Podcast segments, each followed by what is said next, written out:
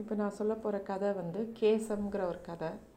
நரன்னு ஒரு எழுத்தாளர் எழுதின கதை. இப்போ சமீபமாக கொஞ்சம் பாப்புலராக ஆகிட்டு வர இன்னொரு எழுத்தாளர் நரன்.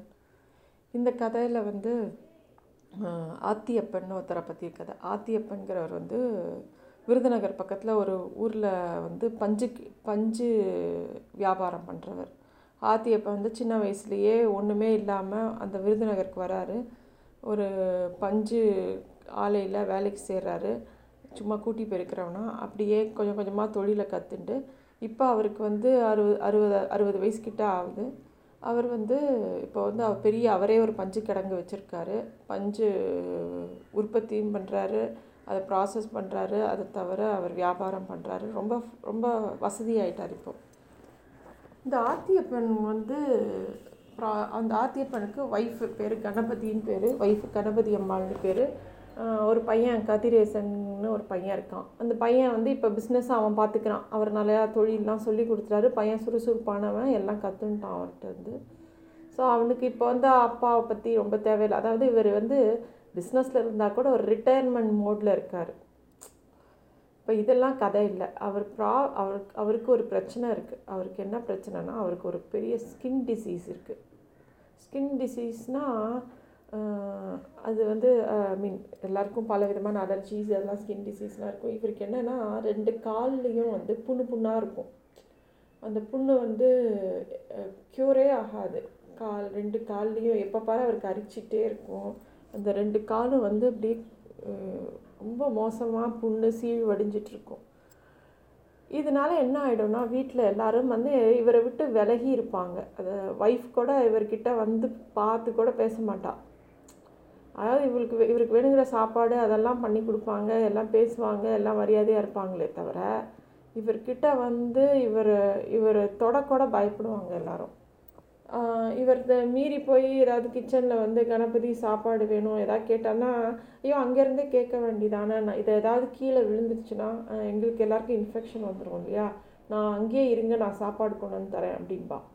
இது வந்து அவர் மனசுக்குள்ளே ரொம்ப காயப்படுத்தும். ஆஃபீஸ்லேயே அதாவது அவரோட வியாபாரத்துலேயும் பையனே பார்த்துப்பான் இவருக்கு ஒன்றும் பெரிய வேலை இருக்காது. வீட்லேயும் யாரும் வந்து இவரை வந்து தள்ளி இருக்க சொல்லியே பார்ப்பாங்க. யாரும் இவர்கிட்ட அவங்க அவரோட பேத்தியை கூட இவருக்கு இவங்க கூட இவர் கூட ரொம்ப விளையாட விட மாட்டாங்க. ஸோ அது வந்து இவரை ரொம்ப பா ஹர்ட் ஆகும். ஒரு நாளைக்கு என்ன பண்ணுவார்? டக்குன்னு ஒரு முடிவு எடுத்துருவார். நான் வந்து கிடங்குலையே தங்கிக்கிறேன் வீட்டில் வ வீட்டுக்கு வரல அப்படின்னு சொல்லிட்டு அந்த அவரோட கோடவுன் கிடங்குனா கோடவுன் பஞ்சு கோடவுன்லேயே போய் ஸ்டே பண்ணிடுவார். சாப்பாடு மட்டும் அவங்க ஒய்ஃப் கொடுத்து அனுப்புவாங்க. அங்கே ஒரு கட்டில் போட்டு அவர் படுத்திருப்பார் அப்படியே.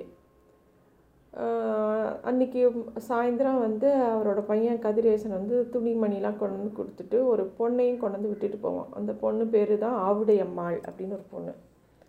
அந்த பொண்ணு அந்த பொண்ணை பார்ப்பாரு. இவருக்கு ஒன்றும் பெருசாக ஒரு எதுவுமே தோணாது. அப்படியே அதாவது என்ன பண்ண போகிறோம் என்ன இப்படியே தான் இருக்க போகிறோமா இந்த இது கால் சரியாக போகாதா? அப்படின்னு சொல்லிட்டு அவருக்கு ஒரு மாதிரி ரொம்ப ஒரு கஷ்டமான மனநிலைமையில் இருப்பார்.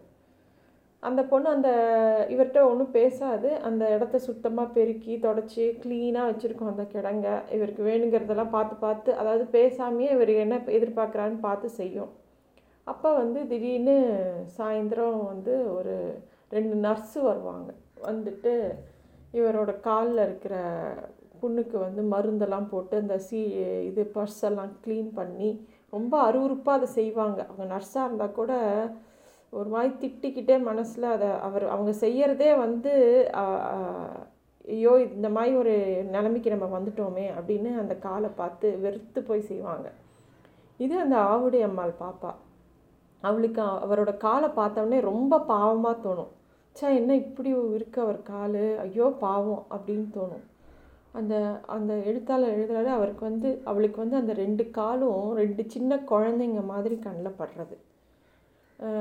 இந்த இவங்க இந்த ரெண்டு நர்ஸும் வந்து எல்லாத்தையும் க்ளீன் பண்ணிவிட்டு நல்லா ஒரு கட்டை இழுத்து போடுறாங்க. அது கூட அவருக்கு மனசு பொறுக்கல. ஐயோ க- இ- இந்த மாதிரி புண்ணுக்கு யாராவது கட்டு போடுவாங்களா? அதுக்கு மூச்சு முட்டுமே அப்படின்னு சொல்லி அவள் மனசுக்குள்ளே நினச்சிக்கிறா அவள் சொல்லலை. அப்புறம் அவங்க கட்டு போட்டுட்டு அவங்க போயிடுறாங்க. அவர் பேசாமல் படுத்திருக்கார் அந்த கட்டில். இவ மெதுவாக போய் சொல்கிறா நான் ஒன்று நான் வந்து உங்கள் கட்டை பிரிக்கட்டுமா புண்ணு வந்து காத்தோட்டமாக இருந்தால் தான் ஆறும். நீங்கள் கொஞ்சம் நான் தொட அலோ பண்ணுவீங்களா? அப்படின்னு கேட்குறாரு இது வரைக்கும் யாருமே இவர்கிட்ட வந்து கிட்ட வரக்கூட பயப்படுறவங்க இந்த பொண்ணு இப்படி கேட்டவுடனே இவருக்கு என்ன சொல்கிறதுனே தெரியல. சரி அப்படின்னு சொல்கிறாரு அந்த பொண்ணு வந்து ரெண்டு காலையும் தூக்கி தன்னோட மடி மேலே வச்சுட்டு அந்த கட்டை அவுக்கிறா. அவுத்து அந்த ரெண்டு புண்ணியும் இப்படி பார்க்குறா அவளுக்கு. ஏதோ ரெண்டு சின்ன பச்சை குழந்தையில பார்க்குற மாதிரி அவள் மனசில் வந்து அப்படியே பொங்கி பொங்கி அன்பு வருது. இவருக்கு வந்து இந்த மாதிரி யாருமே தன்னை தொட்டதும் இல்லை. இந்த மாதிரி இவ்வளோ அன்பாக பார்த்ததே இல்லைன்னா இவருக்கு கண் கலங்கிடுறது. அப்புறம் அவள் என்ன பண்ணுறா இதுக்கெல்லாம் இது ஒன்றும் பிரச்சனை இல்லை யா இதை சரி பண்ணிடலாம். எங்கள் ஊர் பக்கம் நிறைய நாட்டு வைத்தியக்காரங்க இருக்காங்க. அவங்க கொடுக்குற களிம்ப தடவினா ஒரு வாரத்தில் இது கடகடன் கா சரியாயிடும் அப்படின்லாம் சொல்கிறா அவருக்கு அதெல்லாம் கூட காதலே விழலை. ஒருத்தர் வந்து நம்மளை வந்து எந்த அருவருப்பும் இல்லாமல் நம்ம காலை தொடுறதுங்கிறதே அவருக்கு வந்து ஒரு பெரிய நிறைவை கொடுத்துருது மனசில். இவள் அப்புறம் அதை க்ளீன் பண்ணி எல்லாம் பண்ணி விடுறா. டெய்லி அவள் காலையில் அவரை அப்படியே உத்து உத்து அவள் கா அவர் காலையே ஆறிடுத்தா ஆறிடுத்தா அப்படியே பார்த்துட்டே இருக்கா. இவருக்கு வந்து இப்போ அவள் இருக்கிறதே ஒரு சந்தோஷமாக இருக்குது அந்த மாதிரி ஆயிடுறது. அவர் தனியாக இருக்கோம் அப்படிங்கிற ஃபீலே அவருக்கு இல்லை.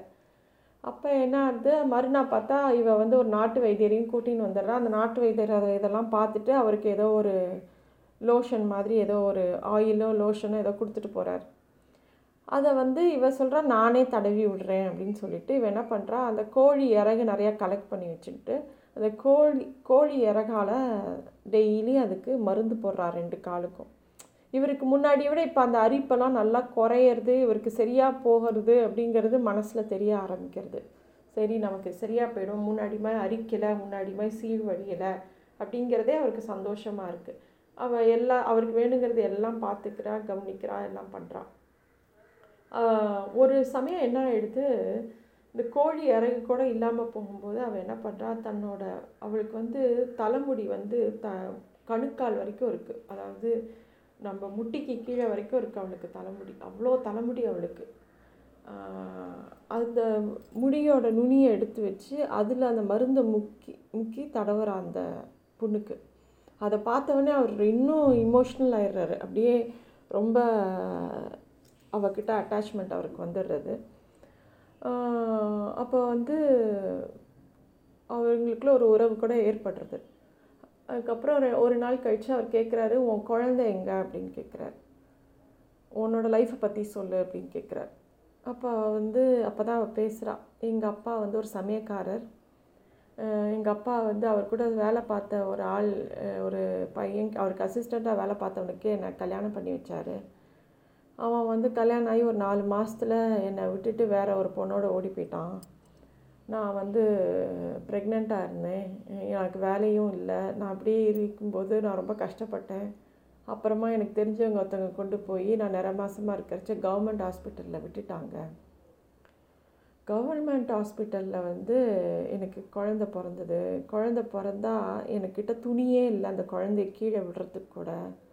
என்னை பார்த்து பரிதாபப்பட்ட ஒரு அம்மா வந்து எனக்கு ஒரு கோர பாய் கொடுத்தாங்க.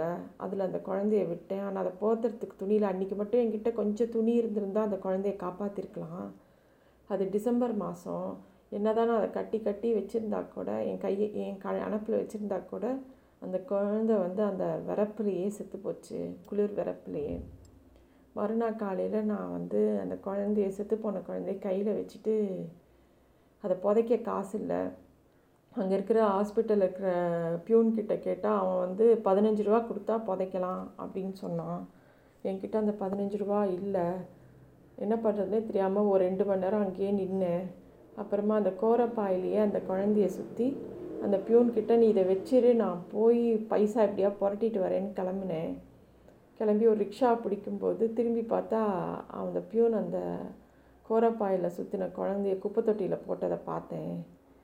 அது கூட பரவாயில்ல. அப்போ நாலு நாய் ஓடி வந்தது அந்த குப்பை தொட்டிக்கு அப்போ தான் வந்து போ போ போன்னு நான் இருந்த இடத்துல இருந்தே கையை என்னால் கையை தூக்கக்கூட முடியல.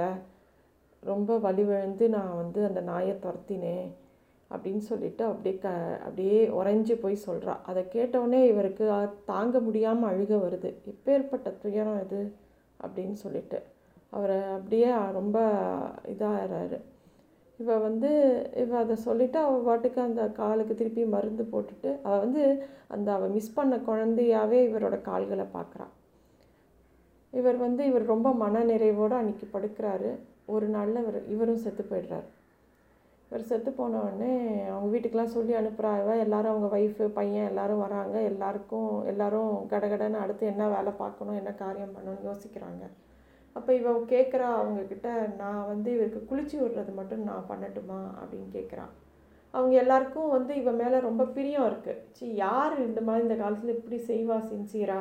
அப்படின்னு சொல்லிட்டு சரி நீ ஏன் பண்ணு? அப்படின்னோடனே இவ வந்து அவருக்கு வந்து அவர் கால்களுக்கு இவருக்கு இவர் இவருக்கு குளிச்சு விட்றா. அவள் பையன் தண்ணி எடுத்துக்கிறான் இவள் கால்களுக்கு மட்டும் அவ்வளோ தண்ணி விட்றா. அது பார்த்துட்டு அதை முடித்தவொடனே காரியெல்லாம் முடிஞ்சு எல்லோரும் கிளம்பும்போது எல்லோரும் சொல்கிறாங்க இந்த ஆத்தியப்பனோட ஒய்ஃபுக்கு வந்து இவன் மேலே ரொம்ப பரிவு இருக்குது அவள் வந்து சொல்கிறா நீ எங்கேயும் போகாத இனிமேல் வேலைக்கெலாம் நீ எங்களோடையே இருந்துரு நாங்களே உன்னை பார்த்துக்குறோம் அப்படின்னு சொல்கிறான் இவன் வந்து இல்லை இல்லை நான் வந்து உங்கள் வீட்டுக்கெலாம் வரல அதெல்லாம் வரல. நான் இந்த இடத்துலையே இருந்துடுறேன் நீங்கள் வந்து சரின்னு சொன்னால் இந்த கிடங்கிலேயே பெருக்கி கூட்டி சுத்தமாக வச்சு இந்த இடத்த பார்த்துட்டு ஓரமாக இருந்துக்கிறேன். நான் இங்கேயே இருந்துடுறேன் என்னை எங்கள் வீட்டுக்கெலாம் கூப்பிடாதீங்க அப்படின்னு சொல்கிறான் அந்த அம்மா சரி அப்படின்னு விட்டுறாங்க. அவளை ரொம்ப கம்பல் பண்ண முடியல. அவள் அதே இடத்துல வாழறா. திடீர்னு ஒரு நாள் அவளுக்கு ஒரு டைஃபாய்டு வந்து அத்தனை முடியும் கொட்டி போயிடுது. அப்படியே இருந்து அவளும் இறந்து போயிடுறான். இந்த கதை பேர் கேசவ் அவளுக்கு வந்து அவளோட அவள் இவ்வளோ கஷ்டத்துலேயும் அவளோட பேசிக் குணமாக அன்பு செய்கிறதுங்கிறது அவளுக்கு அவள் மாறவே இல்லை. துளி கூட. அவளுக்கு எவ்வளோ இந்த வாழ்க்கை துயரத்தை கொடுத்தா கூட அவள் திருப்பி அந்த உலகத்துக்கு அன்பை மட்டுமே கொடுக்குறாள் அந்த மாதிரி அந்த ஆவுடி அம்மா இருந்துட்டு இறந்து போகிறாள்